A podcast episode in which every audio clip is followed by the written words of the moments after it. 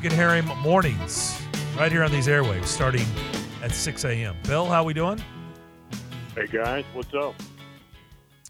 Oh, just another day in paradise. You know, I hear you. we have our popcorn ready. We, we, we enjoy this segment every week for all the goodies that are always going on in college football. The drama. drama It's a- segment it's with a- King Bill. It's a spigot that never gets turned off. No, it doesn't.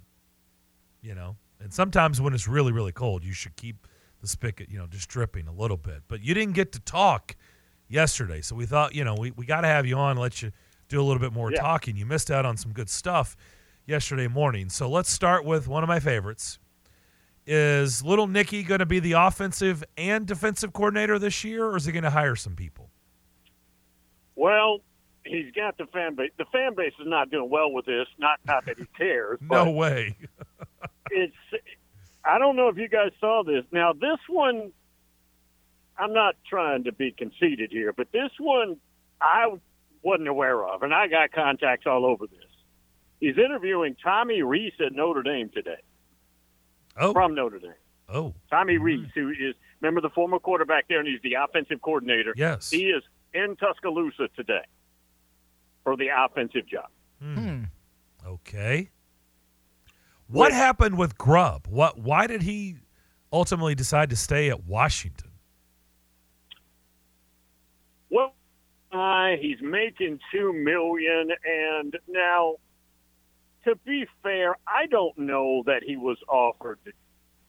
They took a trip from Seattle to Tuscaloosa, so obviously you don't do that just to have a fun day in the park, right? But I don't know how deep that relationship got compared to what people assume there. Did you say you cut out for a second? Did you just say he's making two million as the OC of the Huskies, a yeah, now Pac-12 got team? bump. Uh oh, Bump. He's up to we're having we're having uh, cell issues. We're losing you, Bill. Bill, are I- you? I'm right here, guys. Okay. Yeah, I'm right here. Okay. Yeah. so you said he got a bump in pay and then you went away. Is that what you said? Yeah, he, he uh, he's up to two million now out in Seattle at UW, and I don't think that's that's not an issue for for Bama. I just don't think that relationship got as deep into here's your offer, come, we need you. I don't know that they got that far down the road. Yeah, no, I wasn't talking about Alabama being scared about that. I just was shocked a Pac-12 Sure. team was playing a, Listen. coor- a coordinator two million dollars a year. Have you looked at real estate in Seattle? It's not cheap to live up there at all. No, that, that that price actually doesn't surprise me, Bill, because as you know, the cost of living up there is not what people might think it is. It's very expensive to live up there. No, no question.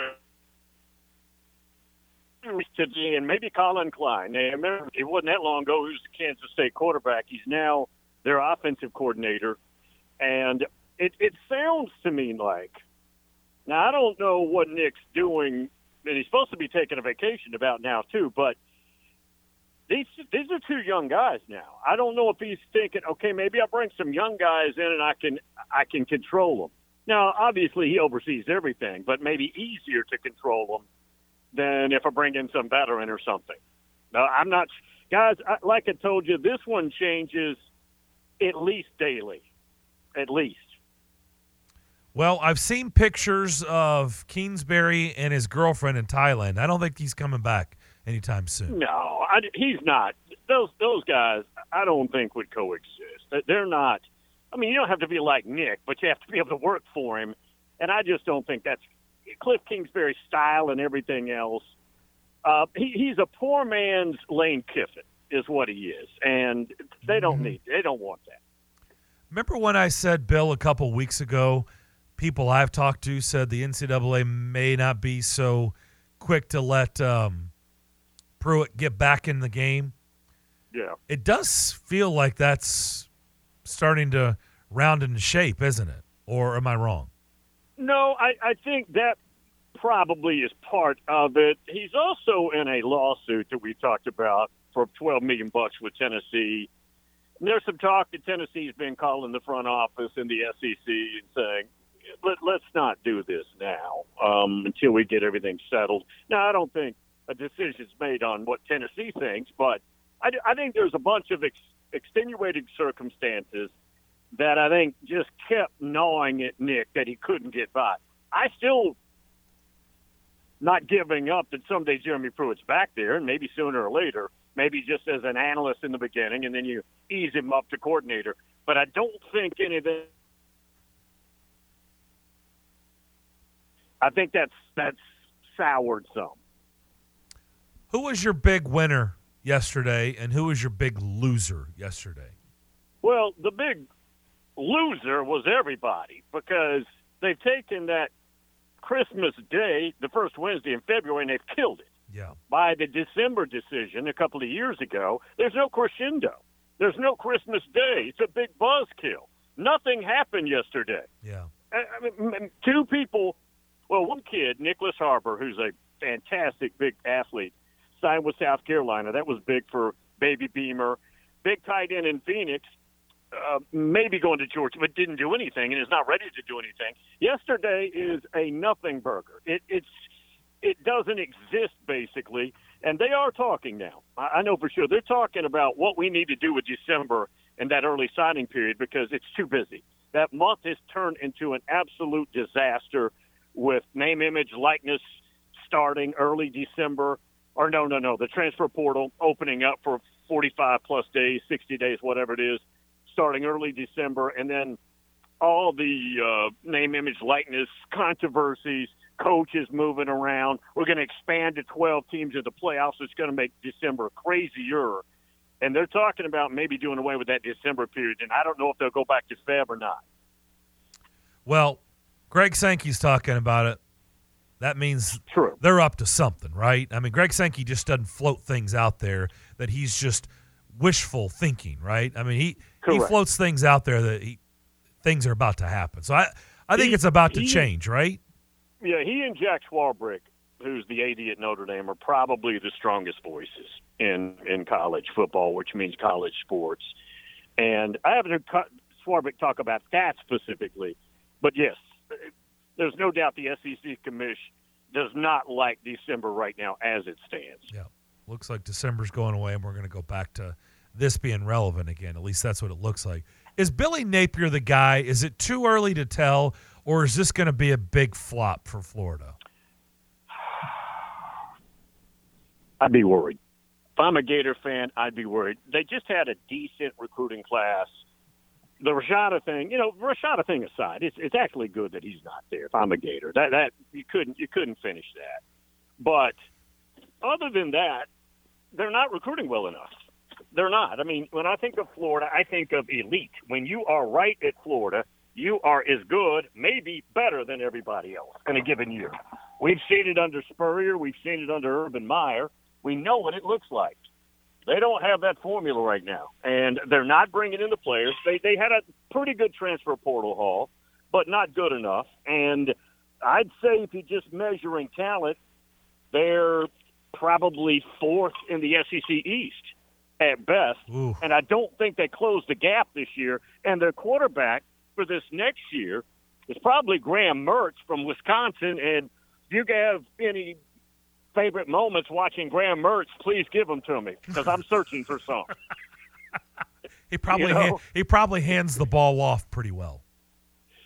Yeah, yeah. I mean, they always have big tailbacks and six, seven, three hundred thirty pound offensive linemen. Maybe that's what he does, but they need a point guard metaphor that can score the basketball and distribute it. That's not what he does. Yeah, it just feels early on like Billy Napier's kind of like a, a round peg in a square hole. That's what it feels like. Now you don't, you don't. I don't know if you guys hear this. but People call in the show or on Twitter, and his name oh, is Sunbelt Billy. That's not good. Oh That's not oh, good. no! Oh no! We're oh no! This is this is going to get ugly in a hmm. hurry. It's only been one year, and Oh we're boy, here. that's this is just year one, right? Good Oh, that started. That started after the Kentucky game. I mean, that Oh, that boy. started during the season. Okay. Yeah, this this feels like Bryan Harsin. I don't This- think it's going to be that kind of quick hook, but I think the ending might may be the same. Yeah. Yeah, I think that I think that absolutely could happen. So, Bill, let, let me ask you about uh, the news coming out of North Carolina today. I see that uh, Mack Brown has got a contract extension, even though it's just for one year more than what he's doing now. So he'll be the coach there contractually, at least until 2028. He is 71 years old, Bill, and he has a 30 and 22 record for this time around at North Carolina. Uh, made the bowl game, uh, made a bowl game at least all last four years that he's been there. Why is this such a good fit for him culturally, and and why is 30 and 22 good enough to get a contract extension in North Carolina? Well, he was there before, yes. and if it wasn't for Florida State, I mean Florida State was elite. I mean, they made a, won several ACC championships. He literally resuscitated that program. Went to Texas, got to some national championship games, won one with Vince Young, and then everything faded for about a decade. Mm-hmm. But he's as good as he can do, and he knows the landscape there. He can recruit. He's a very good recruiter, always has been. He's got the best young quarterback in college football in Drake Maye. So you can build with that. And I think that was a good move. He's he's 71. He's young though. I, he's a young 71, and I could see him going another four or five years. I don't know if he gets all the way down the road the way the contract reads, but I do think he probably has another three, four, five years in him. I've never heard anyone say young 71 before, so that's that's nice. um, yeah, I mean Nick, Nick is now Nick Nick's what 71. I guess so. He's, he's a young 71. Or you could take a look at the pictures of Bear Bryant when he died in in January of '83. He looked like he was 100, and I believe he was 69. Well, so. you know, Coach Bryant was also living in a little bit of a different era back there, in, uh, Bill. You know, Correct. with the the Golden Flakes and the uh, and the Lucky Strikes, I believe. You know, back during that era. Um, the senior. Is, by the way, real quick, Yes. Bill, is that quarterback legit? I mean, they were already talking about he may be the number one pick Mm-hmm. next, not this upcoming No. draft, the following year.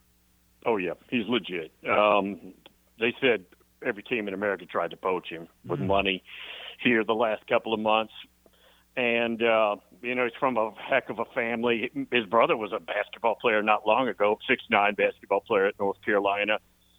This kid's real. Yeah, this kid's legit. He has all the arm talent. He's got the six four, six five measurables. He's plenty athletic. Yeah. Oh yeah. Maybe Florida should have offered him thirteen million. Well. Just a thought. apparently now Mack said a bunch of people came at him. I don't know what the numbers were, but I bet you it was pretty pretty attractive. You know, Bill, you were talking about uh, the quarterback there in North Carolina. Of course, there's a lot of talk about uh, Bryce Young moving on to the next level. Obviously, he was a fantastic uh, quarterback in college. But, but Bill, my thing is he's hundred, and they're saying he's 194 pounds. Bill, Bill, can he afford to gain another 15 pounds and play at the NFL level? Is that going to kill his game if he does that? Or can he still be effective if he gains the NFL weight that he's going to need to to take hits? Short quarterbacks like Kyler Murray, he's five ten, but he weighs two eighteen. Mm-hmm. He's built. Okay, now he's, he's still going to get injured. If if Bryce Young, if we could get him on a scale right now, and you let him put a brick in each pocket, I don't know that he'd weigh one ninety. Okay, He- he- oh no, not only a brick in each pocket, but you let him hold an anvil too Oh, while he's doing it. What? Jeez. And he's not getting to one ninety. Jeez. Oh my. There's Just some saying. Eh. there's some people I know that I you know he could hang out with them for a couple weeks and he put on some pounds. But to say, you know, He needs to gain some weight. I mean, look at him, some guys. He doesn't have the body. He does not have the body structure to gain a bunch of weight. Th- th- you know, why is he going to be picked? You know, in the top ten of Well- the NFL. And I know how desperate teams are, but I mean, seriously, you're going to pick up this guy if he's if he can't take the weight, or he can't handle the weight uh, to be an NFL quarterback, or doesn't have the weight. You know, he's out of his weight class.